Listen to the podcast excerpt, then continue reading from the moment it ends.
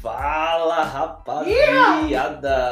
Beleza? Só vitória e rajada de glória? Aleluia! Sejam muito bem-vindos a mais um episódio do H Podcast, o podcast dos jovens do Ministério Expansão Água. Hoje eu tô mais uma vez com ele, Lucas Moicic, uma salva de palmas pra ele.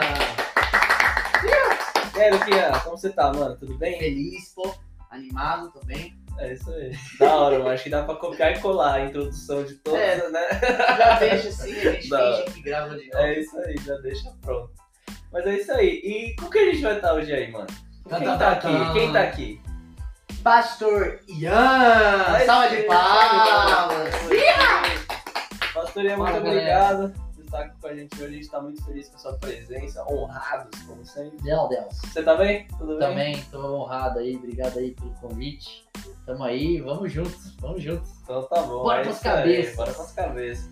Um momento quebra-gelo antes da gente começar, né? Um momento, um momento meio Marília Gabriela aqui. Vou perguntar uma pergunta, né? Obviamente. E aí você responde com uma resposta de. Boa. Assim, bate pronto, tá? Tá bom. Então vamos lá. Um filme. Um filme? É. Ah, não pode pensar, né? Não, não. Eu sou a lenda. Ele é a lenda. Um artista, cantor, ator, pintor, qualquer um. Um artista? É. Ah, Will Smith, já Will Smith, é, exatamente. Uma gafe. Agora eu quero ver, uma gafe que você cometeu. Ou Ih, que já, já é uma resposta que eu lembre. preciso lembrar, né? Você lembra, exatamente. Uma Uma, gafe. gafe. que vem na sua mente assim, cara, nossa, essa situação foi. Foi cara. Uma gafe. É. Nossa, agora você me pegou. Ah, então não, bora. não vem nada Agora, agora. a gafe aconteceu agora ao vivo. um, um momento com Jesus. O momento com Jesus? É. Cara, aí vai, desenvolver aqui, tudo Vai, bem? pode ir. Não, um que é um highlight pra mim foi uma vez que eu tinha que orar em público é, e era em inglês e eu tava apavorado, né? Porque já, or- orar já é. Você já tem que sair da zona de conforto. Aí você amadurece nisso, você rompe nisso.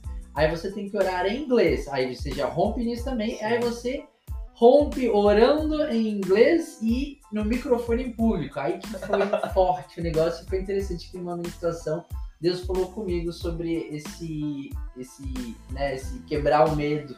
Então foi um, um encontro com Deus muito forte que ele falou sobre não ter um homem, né? O que pode o homem fazer, como fala em Hebreus, né? Eu sou contigo, é, não te abandonarei, não te desampararei.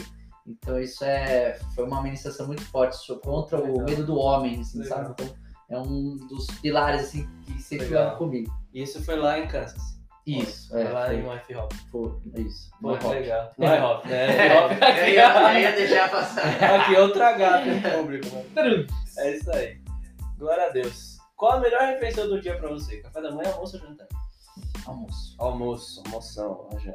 E agora é pra testar caráter, hein? Meu Deus. Arroz em cima ou embaixo do feijão?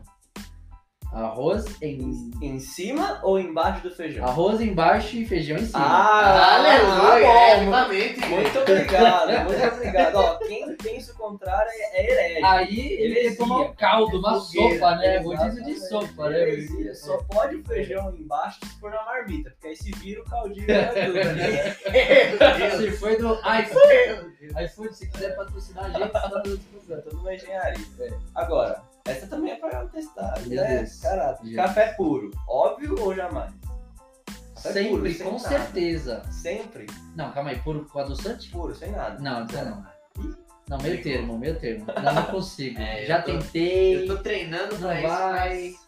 Café coado até vai, mas expresso, que é o que eu gosto, né? Aquele Sim. espuminha em cima, não, é- não, não dá. É Não dá. amargo. É, precisa do adoçante. Mas café é sempre, e puro. A galera tem, O tem leite muito a evoluir aqui, né? Pelo que eu tô, pelo que eu tô Desculpa entendendo.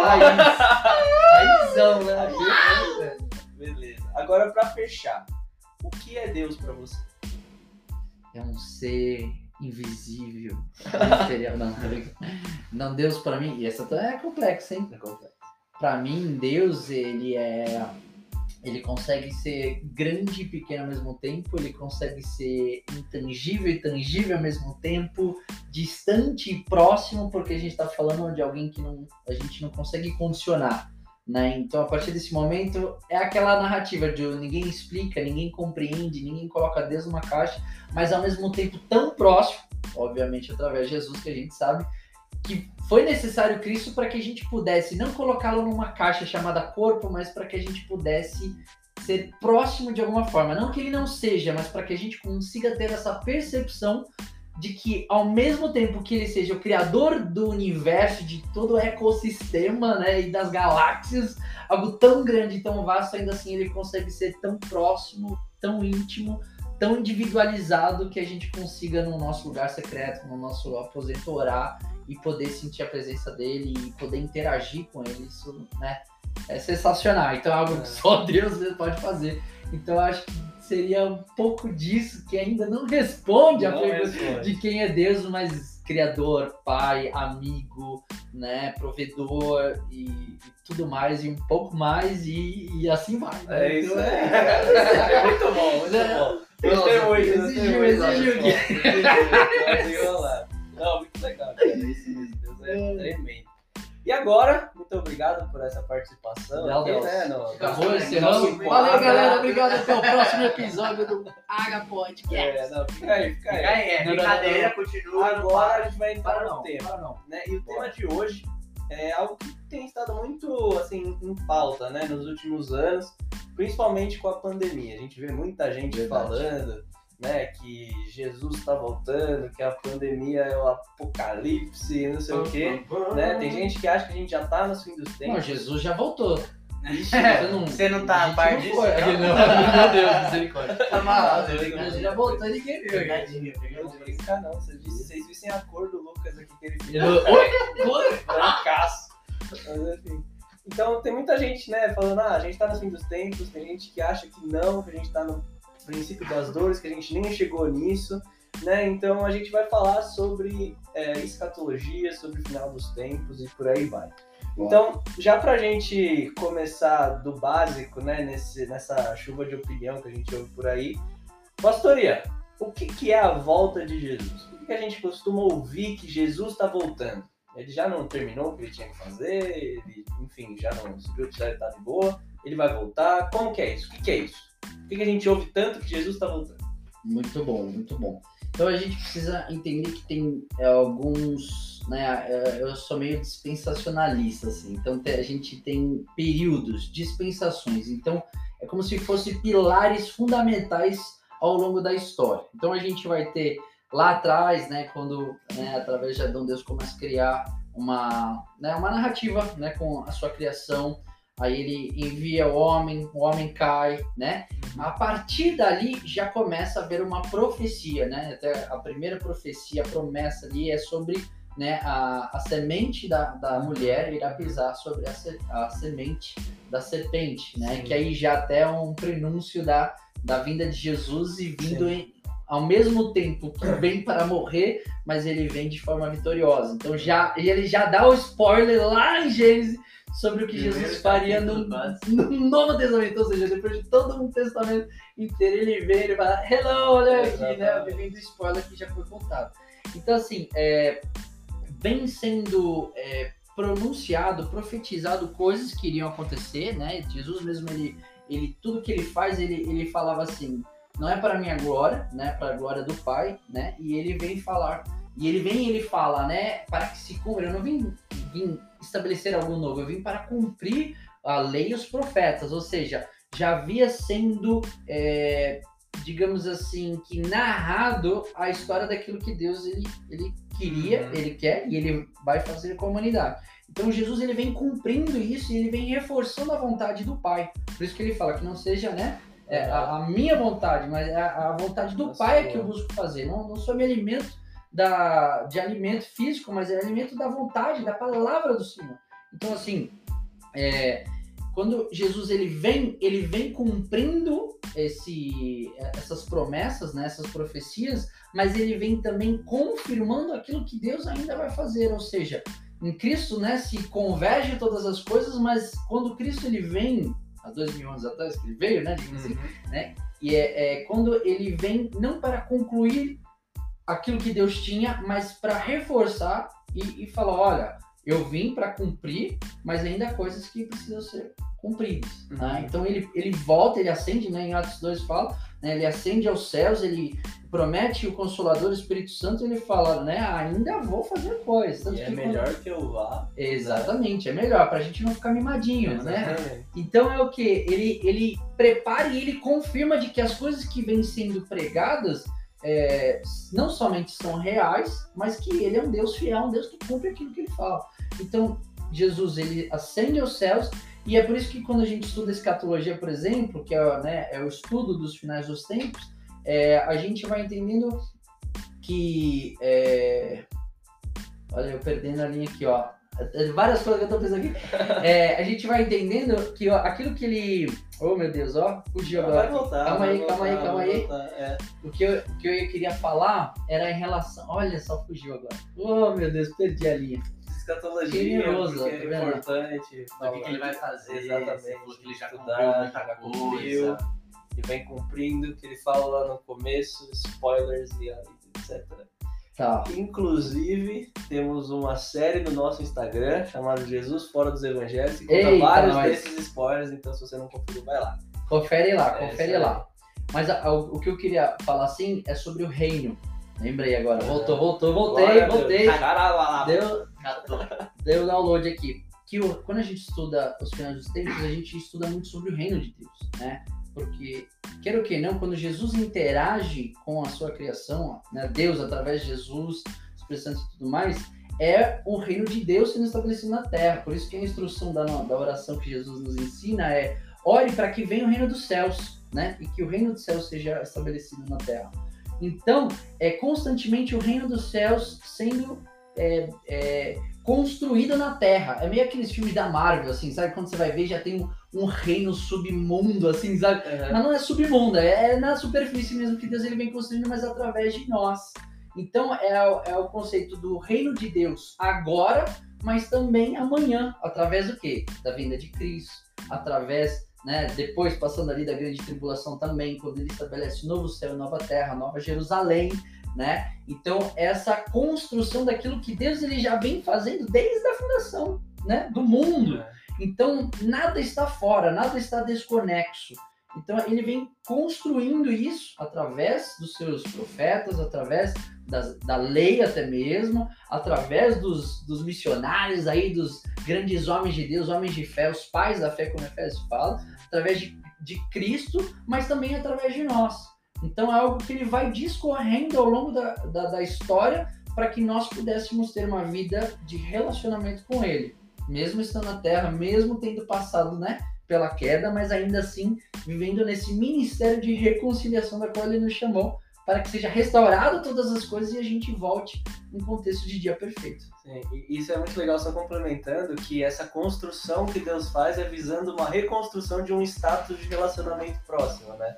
Então ele constrói para poder reconquistar, estar de novo nesse relacionamento próximo que tinha lá no Éden, né? Da queda. Sim. Né? Porém, eu penso que ao mesmo tempo, é, aí é que a gente começa a entrar, né? Até Exato. onde é uma construção e até onde é uma reconstrução. Porque quando a gente Exatamente. pensa em reconstrução, é algo que talvez, opa, não deu certo. Sim. Mas com Deus não tem essa de não deu certo. Então, assim, ele, ele permite, permitiu certas coisas porque é, vale a pena, ainda que diante da queda, a espontaneidade e a nossa escolha em buscar a Deus. Mais do que é, estarmos somente construindo, essa reconstrução ainda faz parte, ainda está dentro da vontade de Deus. Uhum. né? Então, por mais que eu possa escolher não buscar a Deus, ainda assim todos os olhos verão a ele. Exato. Todo joelho se dobrará. Uhum. Então é onde a gente olha que é, é por isso que eu falo das dispensações, porque tem certas coisas que a gente tem o controle, que a gente tem a escolha, Uhum. mas tem outras coisas que não. Então, eu não tenho, eu, eu tenho a escolha de escolher Deus como Senhor da minha vida, eu tenho escolha. Eu tenho a escolha de, su- de me submeter à palavra, à lei, né, e tomar aquilo como verdade no meu coração. Eu tenho essa escolha. Eu posso escolher sim ou não, não, não quero. Não, não, para mim não serve. Não, para mim não faz sentido. Não quero, obrigado. Verdade. Mas você não vai ter a escolha de ir para o céu quando Cristo voltar. E aí é que pega, né? É o Uhum. pulo do gato, né? Porque, porque ele vai falar, tudo bem, eu te permito no seu livre-arbítrio ter a escolha de me seguir ou não. Mas, ainda assim, naquilo que eu eu te provoco a construir ou reconstruir na sua vida, ainda assim eu não posso deixar de focar naquilo que eu comecei com a minha criação, né? Que vem sendo descorrido Desde o começo, desde o começo lá. da- Então, quando a gente fala sobre escatologia, que eu acho muito legal, que eu ouvia muito o Mark falar, é o que? Para você começar, você precisa olhar como termina. Né? Então, o cara, quando ele tá a gente tá em Olimpíadas, né? Ele, ele tá olhando o quê? Né? Tudo bem, se é em curva fica difícil de olhar, mas é, ele tá olhando ali a chegada. Eu, quando a gente começa, eu já tô olhando qual é o alvo, qual é a direção, para onde eu tô indo, o que, que eu vou fazer. Né? Quando a gente vai começar uma faculdade, vai começar um curso, tá, eu vou concluir e vou ser o quê? Vou fazer o quê? Vou trabalhar com o quê? Então a gente já tá pensando lá na frente, é a mesma coisa quando a gente estuda os finais dos tempos, né? É da hora que tem, tem até um livro disso, acabei de lembrar, fica até recomendação, que ele meio faz uma brincadeira com o está consumado de Jesus na cruz, com tudo será consumado, né? Que, por exemplo, quando Jesus vem, como o Ian falou, ele cumpre lá Gênesis 3. É cumpre várias outras passagens, sei lá, Isaías 53, um monte de coisa. Mas ele cumpre uma parte, mas ele ainda vai continuar cumprindo, sei lá, ele ainda vai cumprir coisas quando ele voltar, né? Então a volta de Jesus é meio que tipo, não é que acabou tudo quando ele ressuscitou, mas ele deixou um espaço em aberto para que a gente possa se aproximar dele, discorreu todos os fatos que ele fala, para cumprir literalmente tudo que vai acontecer, né? Exatamente. E acho legal também que, por exemplo, é, às vezes a gente meio que se acostuma, né, com o nosso dia a dia, por exemplo, da Atena. Pô, liguei a TV hoje, 15 pessoas foram assassinadas lá em tal canto. Nossa, outra foi morta pelo pai, pela mãe, pelo filho, um monte de coisa. imagens. Então aí às vezes a gente pa- para e pensa, não, beleza, já aconteceu tudo que tinha que acontecer quando Jesus ressuscitou e a gente tá acostumado com morte, com injustiças, um monte de coisa. Mas quando a gente vê que ainda tem coisa que vai ser cumprida, principalmente quando fala que toda língua confessará, todo joelho se dobrará, a gente vê que isso não se cumpriu agora, né? Isso vai se cumprir quando Jesus vier, onde a gente vai viver a vontade dele plenamente. Então eu acho que a volta de Jesus fala muito também do quão ruim o pecado é, né? Porque se o pecado fosse meio que esse costume que a gente tem no nosso dia a dia, não seria necessária a volta de Jesus, né? Porque se tá bom assim, é só suportar que tá tudo certo. Mas quando a gente pensa na volta de Jesus, a gente pensa, tipo, caraca, né, mano? O pecado realmente é tão ruim que Jesus vai ter que vir de novo e acabar com ele totalmente, né? Exatamente. E limpar tudo, né? Limpar tudo e todos ali. Exatamente. É. E o legal é que é, a- essa ideia da primeira vinda. Ideia não, né? É o, o fato, né? É que a gente está devaneando aqui no bom sentido. Mas ele, eu- o que eu acho tremendo, assim, é onde a gente pode ter esse engajamento com o Senhor, é que ele poderia muito bem vir só uma vez. Ou ele, ele nem precisava vir. Se ele criou os céus e a terra com um haja, com uma palavra, o que, que ele não pode fazer com seus Pra reverter. né? Um estalo de Thanos, né? Nada mais é do que uma inspiração de um haja de Deus, né? Tipo, então, assim, é, é muito doido isso ao mesmo tempo, mas é, é legal ver que ainda assim ele se humilha de uma forma e ele move as coisas de uma forma para que nós pudéssemos fazer parte disso. E é essa coisa mais louca e, tipo, Deus ministrando amor literalmente e, e- e o quão importante nós somos para ele ao ponto de não somente mesmo na nossa na nossa fraqueza sermos indignos sermos pecadores ainda assim ele abre uma margem um espaço para que se a gente é, permitir e, e nós quisermos sermos coparticipantes com o Senhor ele dá espaço para que a gente possa mover nesse nesse trabalhar com ele né? Isso que eu também isso é a beleza da escatologia, porque a gente vai entendendo aquilo que vai, vai, vai acontecer, ou já está acontecendo, né? E, e ao mesmo tempo que eu estou aprendendo e conhecendo, eu estou participando com ele, né? Então, assim, eu posso hoje ser agente do Senhor falando desse reino, pregando e estabelecendo esse reino. Um reino de paz, de alegria, de amor, de justiça, como fala a palavra. Então, cabe a nós fazermos parte daquilo que Deus está fazendo, né? A- a- e isso é muito importante porque muda a nossa forma de fazer o cristianismo. Porque muito se prega aí fora que é, é, é o vinde a mim, né? É, tipo, Deus, eu tenho esses pedidos, eu tenho essas necessidades, Deus, me ajuda nisso, me ajuda naquilo, né? Ó, se você fizer tal coisa, você ganha tal coisa. Tá, mas parece que é meio ralo, né? Meio supérfluo, meio, meio raso. E aí você fala, Deus, e aí, é só isso? É, é, é um, é um relacionamento de me dar, pede e dá, né? Pedivos, né? E, e abrir-se-vos-á, né? Pedis e achareis, bater e abrir-se-vos-á e tal. Então, assim, parece que é só isso, mas não, é onde o Senhor ele fala, não, tem coisas profundas. Eu quero dar, eu quero dar, mas eu quero dar num lugar de entendimento, eu quero dar num lugar de participação. Quando você é sócio de uma empresa, você participa, você se doa, você se sacrifica, mas você também recebe como sócio, você não recebe como funcionário, Exato. você recebe como sócio. Então, assim, é isso que Deus quer, Ele quer que nós sejamos, é, e assim como a palavra mesmo fala, sua geração eleita, sacerdócio real, nação santa, povo escolhido. Ele declara isso sobre Israel, mas que pela fé, isso nos dá direitos também de sermos chamados filhos de Deus e herdarmos tudo aquilo que o Senhor tem para Israel, mas também para aqueles que creem no seu nome, né? Exatamente, isso de né, a gente ser coparticipante, de a gente fazer, de pregar as boas novas, de pregar o evangelho, de estabelecer o reino. E isso também que o Lucas estava falando de que Jesus quer limpar o seu povo do pecado, de Sim. que quer limpar tudo e todos. E isso, quando a gente traz para a nossa sociedade hoje em dia, que é uma sociedade que muitas vezes relativiza muitas coisas, né, que muitas vezes a gente vê hoje aí fora que não, não existe uma verdade, existe a minha verdade que você tem que respeitar, mesmo sendo É. uma mentira para você. Né? Então a gente vê muito esse, esse cenário e quando a gente compara com o evangelho, existe um confronto. Né? Existe um confronto, confronto meu ser e quando eu expresso isso a alguém, confronto o ser de outra pessoa né? E muitas vezes a gente acaba criando até uma certa inimizade ou aversão, assim, não de nós para a pessoa, mas muitas vezes da pessoa para os cristãos, Sim. né? Porque, enfim, tem gente que, né, é, generaliza às vezes questão de dízimo, de roubo e tudo mais, e cria uma, uma pecha no, no cristão que não é devida. Né? E o fim dos tempos, falando nesse contexto, fala muito de perseguição também, né? Fala de um avivamento, mas também fala de perseguição.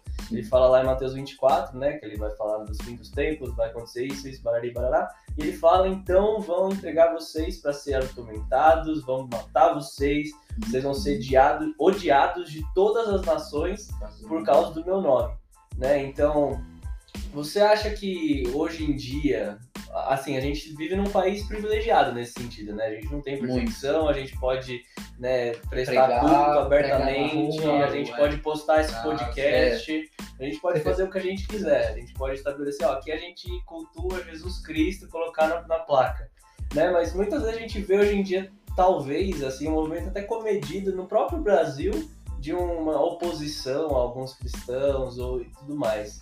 É, você acha que isso pode ser um, o início de um movimento de perseguição a cristãos no nosso país? E se a gente está preparado para isso? E eu pergunto até para mim mesmo: será que eu estou preparado para ser perseguido por causa de Cristo? Sim. Né? Eu convido todo mundo também que está ouvindo a se fazer essa reflexão. Porque falar que nos sinais dos tempos vai acontecer isso. Será que a gente está preparado? Será que a gente- Será que a gente ama Cristo a tal ponto de ser perseguido, de morrer por ele? É, é um cenário que é muito relativo, né? Essa liberdade que a gente tem. A gente, é, de fato, a gente é mal acostumado, né? Porque ainda mais. É quero- verdade. e se parar pra pensar, o Brasil, ele é. Eu acho interessante porque até uma reportagem que eu vi de uma, de uma repórter que ela fala sobre o Estado laico e tudo mais, né? Mas se for ver o Brasil, ele foi, foi, foi fundado por católicos. Então esse, essa, não sei se é liberdade, mas o povo já está acostumado a falar sobre Deus, já está acostumado a, a botar um versículo na, na como adesivo Sim. no carro, né? caminhão, no caminhão, Deus né? é fiel. né? Deus abençoe o rolê, né? Deus me deu. Tipo, é- Então, assim, é, é costumeiro botar Deus em pauta em coisas que às vezes você nem acredita, mas é aquela ideia do que acaba sendo até um contexto de, de sorte, sabe? De, ah, que Deus abençoe aí e tal, né? Não Uhum. necessariamente o cara crente, não necessariamente o cara acredita, mas é aquela ideia de, do desejar bem, né? Já virou até parte. Jargão, assim. Se você olhar, que nem São Paulo, É, o o próprio nome fala de um, de um, um Paulo santo sim. o, o, né, outros lugares, Salvador, né? Um dos, dos sites mais conhecidos do Brasil é o quê? Cristo Redentor. Gente do mundo inteiro, e ateus, inclusive, vão lá tirar foto com Jesus Cristo. Aí você fala, que ironia, né? o cara sai, não, quero fazer um mochilão, Redentor. fazer uma viagem internacional, vem pro Rio de Janeiro e vai tirar foto com, com um Deus, né? Exatamente. Que aos olhos do, do né, de, de quem não acredita é um Deus, né? Exato. Então, assim, é muito fácil, né? Agora, por exemplo, eu, eu- isso que é, trouxe um, um entendimento pra mim quando eu fui pra morar na Tailândia. Uhum. Porque lá não é Deus. Lá é, é, é, é é Shiva, sabe? É Buda. Então, Deus. Não, quem é Deus? Não é Deus. Aqui é Buda. Aqui é, é Shiva. Aqui é. Não sei qual é a outra dela. Aqui é- tem Deus pra tudo, né? Tem bastante influência em- do hinduísmo e em lugares que, que nem o próprio é, né, a parte islâmica é Allah né? o pessoal fala que é Deus mas no fundo não é nosso Deus criador é Deus é Yahweh né Uhum. Allah é outra coisa então Exatamente. assim até eu ganhei uma vez um pingente tava escrito Allah era de ouro Caramba. e tal. Aí eu fiquei assim, aí eu fui buscar. Falei, pô, será? era da hora, era de ouro, né? Fala, É, caramba, né? E foi buscar atrás e, e tava escrito Allah em, em, né, em árabe e tal. E eu falei, poxa vida, né? Mas é outra coisa. E eles têm o costume, né, de. de Uhum. Né, eu não sei o, a, a frase que eles colocam lá, mas alguma coisa lá, né? Sim, sim. Oxalá, né? Eu até É, não até... sei se Enfim, enfim, não vamos entrar em questão disso. Mas que é, são. são é, nós estamos acostumados e ao mesmo tempo nós temos que estar preparados, voltando à sua pergunta, né? Que é o quê? Porque vai vir ser esse momento de um lugar de perseguição mesmo. A gente não vive perseguição. A gente Sim. não sabe o que é perseguição. Sim. A gente não sabe o que é, é ter que cantar baixinho para que o vizinho não escute e denuncie a gente porque estamos é, indo contra o governo. Né? E, só que isso não é de agora. É que agora, por alguns é, tópicos, como o, né, o homofo- homofobismo, né, é, homossexualismo e algumas outras questões, isso tem trazido a pauta, né? E tem, sim, dado né, a- a- os maus olhos, assim, né? Em confronto, em, con- né? em conflitos, né? Mas assim, a gente tá nessa desenvolvendo isso, né? E Deus Exato. ele tá preparando a gente para isso, a- ao ponto de que talvez a gente tenha que saber a, a Bíblia de cor, porque foi proibido a, a impressão, ou a distribuição, a venda de, de Bíblias, né? Mas a gente não vive isso hoje. Não. Eu acho que tam- estamos longe Falta ainda, um pouquinho, né? Exatamente. Estamos longe disso, né? Uma outra pergunta aqui é que a gente costuma ouvir bastante, né? Que quando a gente vai falar de volta de Jesus, escatologia, normalmente é um assunto meio de escanteio, porque coloca aqui, não tem muita informação, não é certeza. Sim. É tanta ideia porque mostra que não temos quase nada de conteúdo. E essas afirmações, tipo, elas são verdades ou acaba sendo meio que uma pequena balela, assim? Qual Que- tipo de afirmação? De que não tem informação sobre a volta de Jesus. É um evento totalmente A a grande então, na verdade, eu- eu penso ao contrário. Eu penso que o excesso de informação, o excesso de informação é, é o que é o que acaba conflitando um pouco, porque tem gente que encara, por exemplo, o Apocalipse de uma forma literal. Então, é, tudo que se fala, tudo que se cita como os quatro seres viventes, né, as trombetas, os cavaleiros e tudo mais, é, é forma literal. Então, de fato vai acontecer, de fato existe, Aham. de fato é assim, por mais que a gente não veja, por mais que seja muito. A Apocalipse é muito diferente nos simbolismos, nos, nas criaturas, em relação a todos os outros livros da Bíblia. Então, ele acaba sendo um pouco discrepante da realidade dos outros 65 Sim. livros. Então, eu falo, poxa, será que é literal ou não? Né? Então, isso acaba pegando. Em compensação, tem outros que acham que é simbolismo, tem outros que é, é, é meio parcial, né? Então eu acho que esse excesso de informação é, cria espaço para muitos achômetros. E aí é que tá o problema, porque no eu acho, eu acho, eu acho, aí cria visão pré, pós, mid e assim por diante, e, aí fica difícil. Então a pessoa, ela, ela, ela, ela, e eu acho que até com temor, porque ela tem medo de é, entrar no assunto e instruir, e aquilo não ser de fato E verdade. acabar não acontecendo. Exatamente.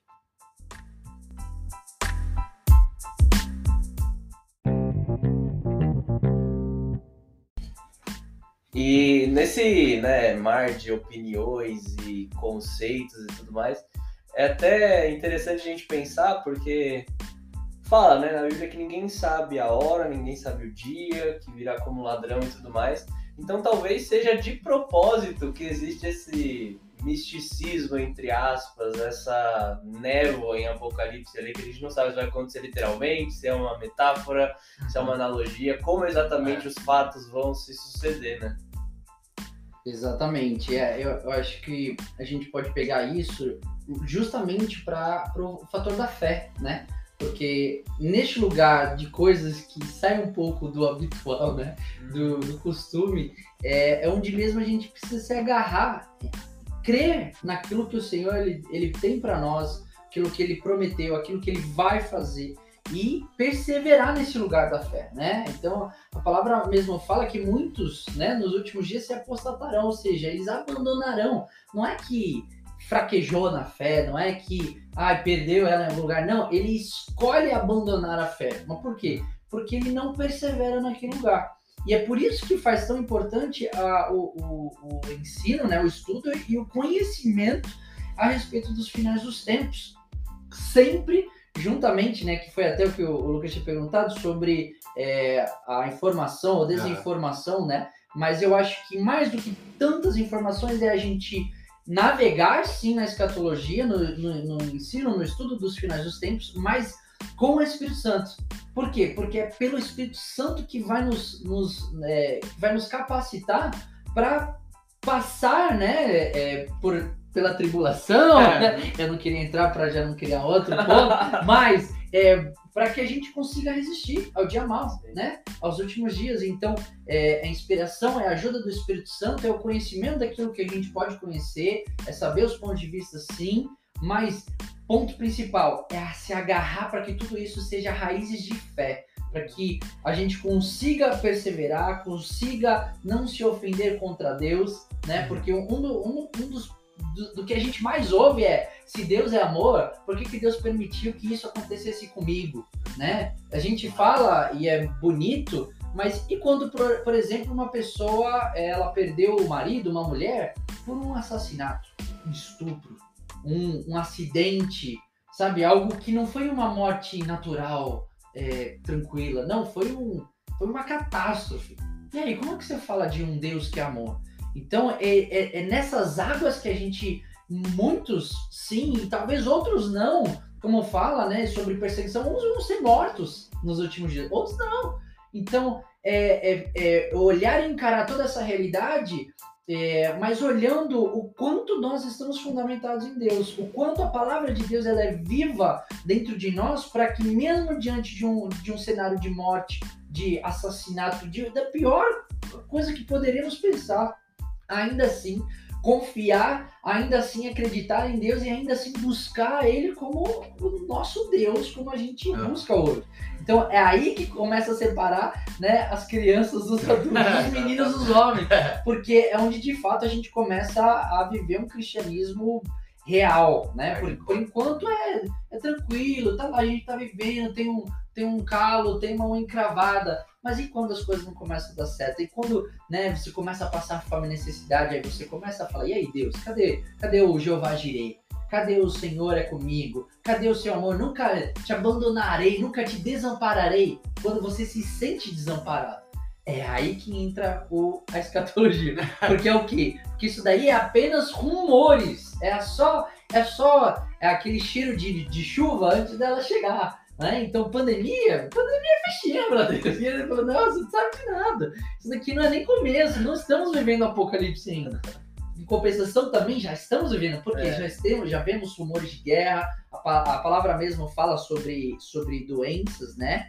Então, assim, já é o prenúncio, mas ainda não estamos vivendo e tudo isso para que a gente se agarre em Deus pela fé. Exatamente. Não, e isso não, só é pra. Ah, tá. Ele só tá dando uns easter eggs pra gente. é só, só né, os, é, os pontuais ali. É, mas isso linka muito com a próxima pergunta que a gente ia fazer. Né? Porque é, a gente fala, ah, vamos estudar escatologia, vamos estudar alguma coisa que nem aconteceu ainda, alguma coisa que tá para acontecer, Jesus não voltou ainda, então a gente, no fim das contas, tam, estaríamos estudando o futuro, né? Algo que não aconteceu. Né? E tem uma, uma frase que eu ouvi no Instagram, não lembro de quem, mas fala que não é o futuro que puxa, mas é o passado que empurra. Né? Tem muitas pessoas que acreditam nisso, que muitas vezes a gente olha para o futuro e vê né, um paraíso, imagina as coisas, mas e a gente vive esperando esse futuro chegar, mas que na verdade, né, na perspectiva terrena e histórica até da coisa, é o passado que empurra, né, as coisas que vão sendo construídas. Mas quando a gente olha para a escatologia, como que a gente pode pegar esse futuro e trazer para o nosso presente de uma forma que nos agregue? Sabe? Como que a gente pode trazer esse estudo práticos, do futuro, né? esse estudo do futuro para o presente de forma prática? E vai muito na fé que você falou, né? Por isso que eu falei que, é, que conecta. Porque a gente está estudando alguma coisa que não, vai, que não aconteceu ainda. Mas vai acontecer e a gente tem que estar preparado para isso. E como que a gente se prepara? Hoje, né, fortalecendo a nossa fé, hoje jejuando, hoje orando, hoje nos esquentando no fogo do Espírito, né, e por aí vai. Então, eu acho que quando a gente trata de escatologia, o passado vai empurrar. Lá de Gênesis vai empurrar para Apocalipse, vai empurrar para o que Jesus fez, como a gente conversou. Mas o futuro também nos puxa a uma posição né, de fé, de fortalecimento e de santidade. Exatamente. É o exemplo da parábola das dez virgens, né? É, então ele chama o lugar de preparação, né? É, ter o óleo na lamparina. Né? As imprudentes, elas tiveram que comprar o óleo, né? E aí tem todo o estudo, né? De que o óleo comprado não é tão... não tem a mesma qualidade, né? Não foi gerado, você não tem intimidade, você não conhece aquele óleo, é um óleo estranho, né? Então, assim, quando a gente é, pensa no amanhã e o amanhã nos puxa, né, para olhar para o amanhã, é, é, onde a gente começa a rever a nossa postura presente, né? Então muda um pouquinho a ideia do que muito é filosofado aí sobre o carpe diem, por exemplo, viva o momento, viva hoje, né? Mas para um lugar de o que hoje eu posso fazer, o que hoje eu posso gerar, o que hoje eu posso preparar, preparar meu coração, meu espírito para o dia de amanhã, né? Então, que nem a gente tem várias visões dos finais dos tempos. Tá, como é que eu posso estar melhor preparado para uma pré-tribulação? Uhum. Não preciso ter tanta preparação, só preciso estar ali garantindo minha salvação, né? Digamos uhum. assim, né? Confessar Cristo Jesus, seu coração, ter ele, ser obediente e ter o Senhor.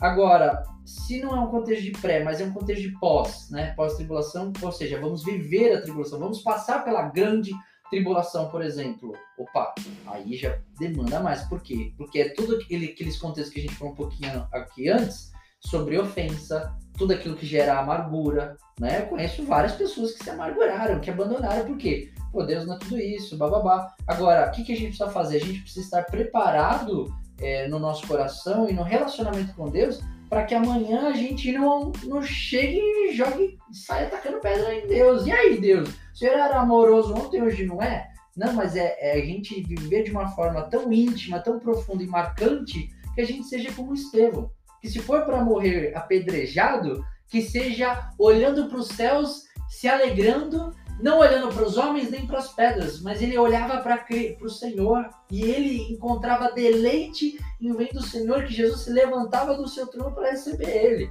Cara, tem noção? Você está levando a pedra na cabeça.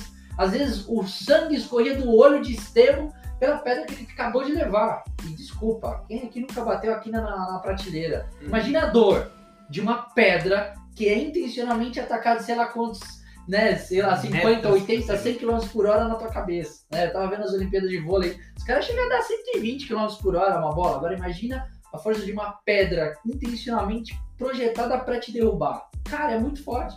E ainda assim, o prazer no Senhor ser maior do que a dor ou a perseguição que ele está vivendo. Ou seja, o que, que a gente tem que fazer agora? Estar tão convicto e em paz e íntimo com o Senhor que se acontecer de, a gente viver de fato perseguição ou né, um martírio como de Estevão, a dor não seja tão grande quanto o prazer que nós temos por Deus e dele por nós.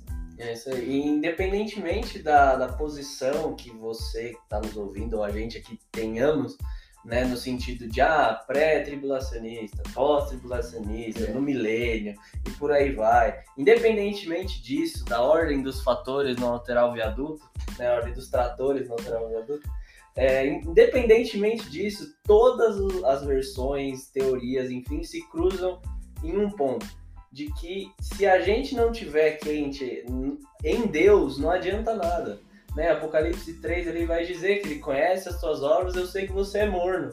Quem dera se você fosse frio ou quente, mas porque você é morno eu vou te vomitar é. pela boca. Isso. Né? Então, uma pessoa que não está preparada, é, que crê no arrebatamento, se ela não estiver preparada, ela não vai ser. Né? Uma pessoa que crê na tribulação, se ela não estiver quente, ela não vai passar pela tribulação, ela vai apostatar. Né? E por aí vai. Então a gente tem que estar nesse lugar, não tem como fugir disso, não tem como a gente ser morno independentemente do final. Né? A gente precisa jejuar, a gente precisa orar, precisa andar né, em espírito e em verdade, adorar em espírito e em verdade, porque a vida com Deus é sim ou não. E se a gente ficar no meio termo, a gente pode ficar no meio do caminho também. Exatamente. É, um, é uma vida real com Deus. Porque também o que eu percebo, assim, por mim mesmo, eu sou um dos que mais fala, ore, jejue, né? Viva uma vida de santidade, né? Lê a Bíblia, né? Obedeça os mandamentos, né? Fuja do pecado. Mas ainda essa, esses fatores, ele é meio que o resumo, né? É o resumo da ópera do que é viver uma vida com, com Deus. Porque a gente vai entendendo o porquê do jejum, o porquê da oração e tudo mais. Mas a real é, é que precisa ser real, né? Por que você jejua? Porque você consegue interagir com Deus e ele chama o lugar de prazer do teu corpo, daquilo que você degusta, daquilo que você sente, para ser 100% a respeito dele. Então, quando você vive real com Deus, é onde essas coisas vão sendo geradas e supridas dentro de você. Então, acho que mais do que isso, mais ainda do que fazer jejum, mais do que ainda do que orar, é ter um relacionamento real com Deus. É você começar com Senhor Deus, é você não começar com um Senhor Deus, venho aqui nesta hora entrar na tua vossa santa, excelentíssima presença, mas você chegar, Deus, que saudade que eu tava de você. Pai, cara, tá difícil aqui, não sei o que tá acontecendo. É ser real, sabe? Porque senão a gente fica muito de estereótipos, e é isso que Deus, Jesus é condenou, né? O sacerdote que é cheio de vestimenta, mas tava fedendo por debaixo das vestes né? E Jesus ele confronta isso, porque ele fala, cara, essa é sua aparência, é sua carcaça, mas dentro tá podre. E eu vomito isso, porque é bom, né? O que é quente? É aquilo que é real, a comida foi esquentada ali na hora, né? Então, assim, Deus ele quer isso, ele quer, cara, algo real, um relacionamento real, uma vida real. E, e, é por isso que tem tanta gente apostatando. Porque, desculpa, no fundo, nunca foi também. Por quê? Porque nunca viveu real é aquele, talvez, eu falo por mim, porque eu demorei para aceitar Jesus. Ah, mas você não nasceu no cristão? Verdade, mas eu só fui, eu só, eu só considero o meu tempo de cristianismo a hora que eu tive um momento real de eu com Deus, e não a hora que minha mãe me levou para a igreja pela primeira vez. Porque até então eu só estou vivendo o que minha mãe me mandou ah, aquilo que meu pai falou, vai orar, vai, ora pelo alimento, vai não sei o que, vamos para a igreja, ó, domingo é dia de culto, terça, sexta, segunda, segunda, né, quando for, mas é, é aquela hora que você tem o prazer de entrar, é aquela hora que você desliga, é aquela hora que você conecta, aí você começa a extrair o óleo, e é isso que vai contar de fato nos finais tempos. É louco que a gente até falou, né, no primeiro culto dos jovens, de Oséias, né, que ele vem e fala, não, não quero sacrifício, não quero isso, quero que vocês me conheçam. Ele e acho fala. que entra muito nisso, né, tipo, não, não quero religiosidade, não entendeu? Eu quero relacionamento.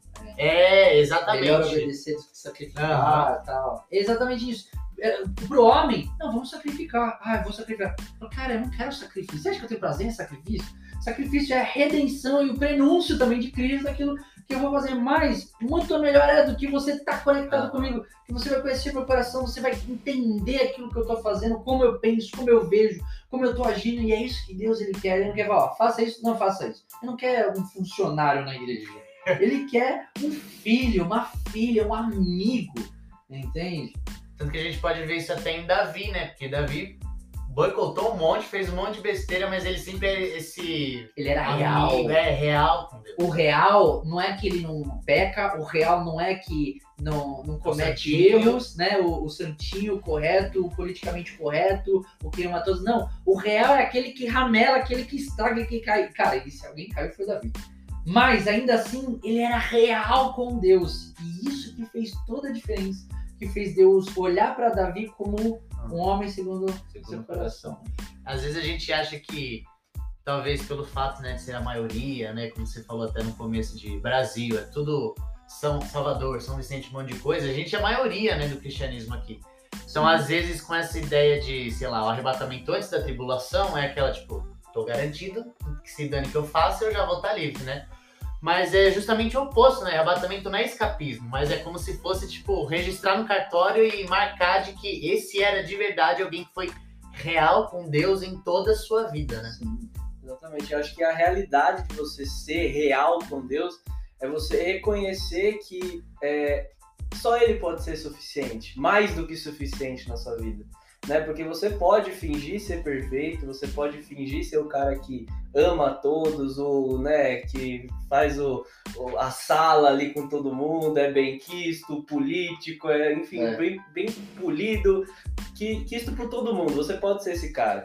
Mas no fundo, no fundo, você sabe do- dos seus podres, você sabe. Se E você Deus sabe, e né? Deus sabe, Às exatamente. vezes a gente acha que o mérito e o ser bem sucedido está naquilo que se Exatamente. acha. Que apaga- Ah, cara, mas no fundo Deus sabe que você não é, tá ligado? Exatamente. Tipo, o que, que adiantou? Ah, não, mas todo mundo sabe que eu sou santo, tá? É aquilo, é aquilo que Jesus mesmo falou: você profetiza em meu nome, cura em meu nome, liberta em meu nome, mas por quê? Porque você foi pelo estereótipo, né? Pela mão levantada, oro todo dia, vou em todos os cultos, não falta em nenhuma reunião. Como se isso fosse garantia de uma vida real com Deus. E Exatamente. é. Esquece que quem é. tem a regra é Deus, né? Não é a gente. E eu falo com propriedade, porque pelo menos até os meus 12, 13 anos, cara, eu estava em todas as reuniões, todos os cultos, todas as vigílias. Eu dormia no monte, mas não tinha um encontro com Deus. Lógico, tem coisas que a gente vive, fui batizado e, e ainda pequeno em línguas, né? Mas coisas que ainda não entendia. Então eu tava vivendo coisas que eu mesmo não entendia, não tinha experienciado com Deus.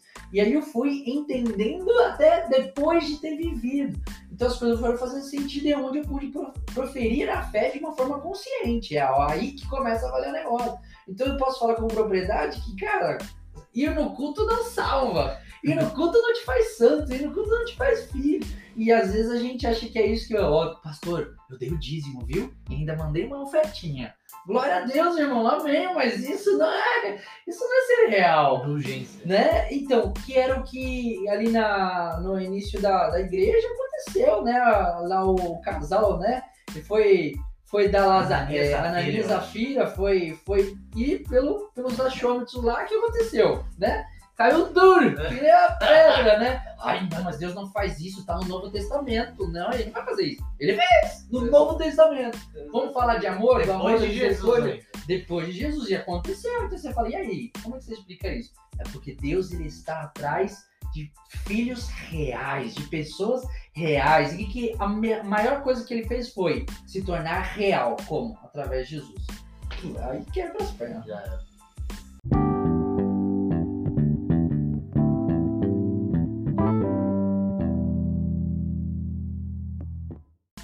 Então chegamos agora na última parte do nosso podcast. Chegamos ao Pergunte ao Convidado. A gente selecionou algumas perguntinhas aqui, muito legais, sobre o tema. E a primeira pergunta é: qual livro ou pessoa, né, os dois, qual livro ou pessoa você indicaria para conhecer mais sobre o assunto? Olha. Ah, vou citar, vamos citando aí o que é os principais, Que pegar, assim. é, mas o óbvio que a minha referência, o Mike Bickle, ele vai falar bastante sobre isso. é, e tem livros traduzidos em português que eu acho legal, que daria para ver. Tem algumas obras, eu não vou citar todas aqui, mas ele tem algumas obras aí já em português que o pessoal consegue é, pegar, que vai falar um pouquinho sobre isso. Tem do Vitor Vieira, né, que é do Ministério à Base, vai ter algumas referências ali. Tem um que chama, inclusive, só escatologia mesmo, que eu acho também Do que... Willard Erickson. Isso, que também vai, vai dar algumas visões sobre o, a temática dos finais dos tempos. Eu sugiro sempre pesquisar uma referência é, neutra, né? Porque tem uns que vão puxar pro, pro pré, pro pós, pro milênio, bababá, né? E aí fica aquele, aquele, aquele, né? Fica degladiando a respeito de qual visão é a certa. É. O que eu sugiro? Pega a visão de um, de cada deles, estuda para ver o que cada um fala e pede a, a ajuda do Espírito Santo para aquilo que você deve acreditar, né? Que é a melhor coisa, você conhecer os cenários e desses cenários falar, Deus, qual, qual testifica aí, qual, né? Qual porque tem muitas pessoas boas, né? É, desde lá dos, dos protestantes e tudo mais, que vão defender diferentes visões, até a respeito de Israel, né, nos finais dos tempos, a igreja substitui a postura de Israel, outros não acreditam nisso, é um complemento, enfim. Mas é, eu sugiro estudar Ah, um de cada, né? De cada visão. legal. A segunda pergunta é, polêmica, o que é a grande tribulação? A grande tribulação vai ser o, o ápice, né, da, da perseguição. É, Eu, desculpa a analogia, né? Eu sou uma pessoa meio né, grotesca, às vezes eu vejo como aquela espinha sendo apertada, assim, sabe? Então, pra mim, a grande tribulação é quando tá quase saindo. Sabe aquela espinha que vai ficando branca, ela vai estourar, você vira até pro lado, assim? A grande tribulação é isso, meu irmão. Pra, pra evitar a grande tribulação, usa a sepsia. É Asepsia isso. sempre A sepsia, né? Passe até. Exatamente. Então, a grande tribulação vai ser o, o- o ápice antes, né? Mesmo do de, de Jesus ele estabelecer no novo céu, nova terra, né? E é onde ali, né? Daqueles que acreditam que vamos passar pela tribulação, em que na Terra a gente vai passar por, né? Estudos dizem a respeito de três anos e meio, de sete anos total daquilo que acontecerá na Terra. ah, nós vamos viver três anos e meio de tribulação na Terra, que aí vai ser fome, doenças, enfermidades, prantos, né, ranger de dentes, e, e aonde muitos serão mortos, outros serão perseguidos, outros vão ser livrados. Então vai, vai, ser, vai ser bem caótico, Vai ser digamos uma grande assim tribulação. uma literalmente uma grande tribulação, né? E, e- aí é onde que começa a divergir as visões, né? Aham. Porque tem gente que acredita que não vai passar por isso, Uhum. Deus me livre, né? Deus nos acuda, blá blá blá. E tem gente que acredita que vai passar, e como tem gente que acredita que não, não vai existir. Já puxando o gancho, que é a nossa terceira pergunta, é, esses pontos, o que, que significa eles? Por exemplo, pós-tribulação, pré-tribulação, qual que é a referência? Por que, que tem esses nomes? Tem isso porque o pessoal tem medo. Vamos lá. Nossa, né, já- é, tá com medo, então ele começa a adaptar para sua para se sentir melhorzinho, mais confortável. Mas a grande verdade é que alguns acreditam que Jesus vai voltar, né? Então, né, a linha batista, por exemplo, presbiteriana, defende a pré-tribulação em que nós vamos ser é, levados, né? Que seria o arrebatamento antes da é, desta grande tribulação. Então, nós não vamos passar por- pelo olho do furacão dessa tribulação. Então, não há o que temer. Deus vai arrebatar.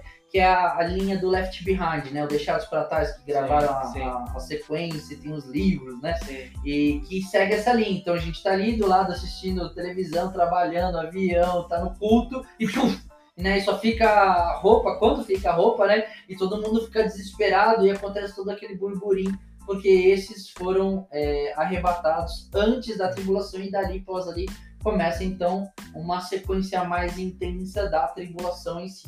Já tem outros que é, não acreditam, tem gente que acredita na pós, ou seja, que não é bem pós, mas que nós vamos pegar sim o início dessa grande tribulação, que eles falam sobre tempo, um, é, tempo é, Tempo, tempos, metade. isso, tempo, metade do tempo, e aí que chega um cálculo que é, este cálculo dá sete anos de tribulação, mas que daquilo que nós vamos passar para aqueles que acreditam na pós-tribulação, como eu falei, é onde eles serão levados é, depois de três anos e meio deste olho do furacão da grande tribulação. Então, viveriam três anos de perseguição, mortes, dificuldades e tudo mais, e aí depois Cristo voltaria e levaria. E o ponto do milênio, tipo, pré-milenista, pós-milenista? Isso. entrar onde? É quase igual assim? Exa- então, a linha do milênio, tem gente que não acredita no milênio, acredita que nós já estamos vivendo no milênio, mas é, seria a ideia do pós-arrebatamento. Então, Cristo é, arre- arrebata os seus,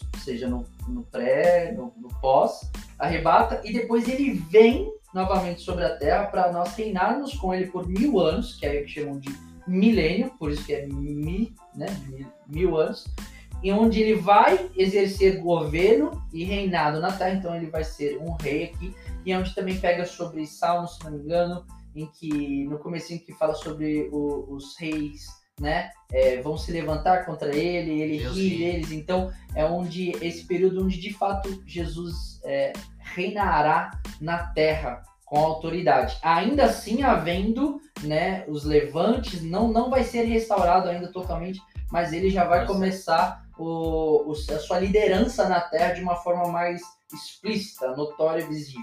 Né? Então, tem gente que acredita que é, vai passar, vai, vai ter esses mil anos, tem gente que já estamos vivendo, tem gente que que não opinião vai ter. em relação ao Né? milênio. né? Isso, em relação ao milênio. E aí depois disso é onde viria é, né, esse, esse término dos mil anos e a, a, a estabelecendo do Nova Jerusalém, Nova, novo, novo céu e nova Nova terra. terra. Né? É isso aí. Beleza, mano. Muito obrigado, pastor Ian, pela É. contribuição aqui. Tenho certeza que foi muito agregador para todos que estão ouvindo. E para a gente finalizar agora o podcast, para a gente encerrar, qual mensagem você gostaria de deixar para os nossos internautas, ouvintes, Master Blaster aí, Meu sobre Deus. esse tema? O que você gostaria de deixar para eles como mensagem principal sobre escatologia, sobre tudo que a gente discutiu aqui? Perfeito, perfeito. É, acho que é, é um, é um, uma- um, um- um compilado aí de tudo que foi dito. Né? Eu, eu levo muito a passagem lá da parábola né? das, das, das virgens, né? porque aqueles que não se prepararam não adentraram, não encontraram com o noivo. Né? Enquanto aquelas que se prepararam tinham óleo na lamparina para permanecer aceso o fogo. E aí o noivo passa, recolhe elas e entra, né? Que aí eh, fala sobre as bodas do cordeiro e fala sobre o lugar mesmo de encontro com o Senhor. Então, é um lugar de preparação. Eu acho que a maior mensagem disso tudo é preparação, é estarmos preparados. E isso não é algo do dia para noite, não é uma fórmula, não é somente um repete comigo e, e você já está salvo, você não precisa fazer mais nada, você pode viver a sua vida de uma forma promíscua, né? Jesus mesmo ele fala, né, para prostituta, né? Aquele que, não para ela, né, mas fala para o pessoal que apedrejar aquele que nunca errou, né? Que nunca pecou, atire a, sua, a, a primeira pedra. Mas depois disso, ele vira para ela e fala: vá e não peques mais. Ou seja, precisa ter uma mudança.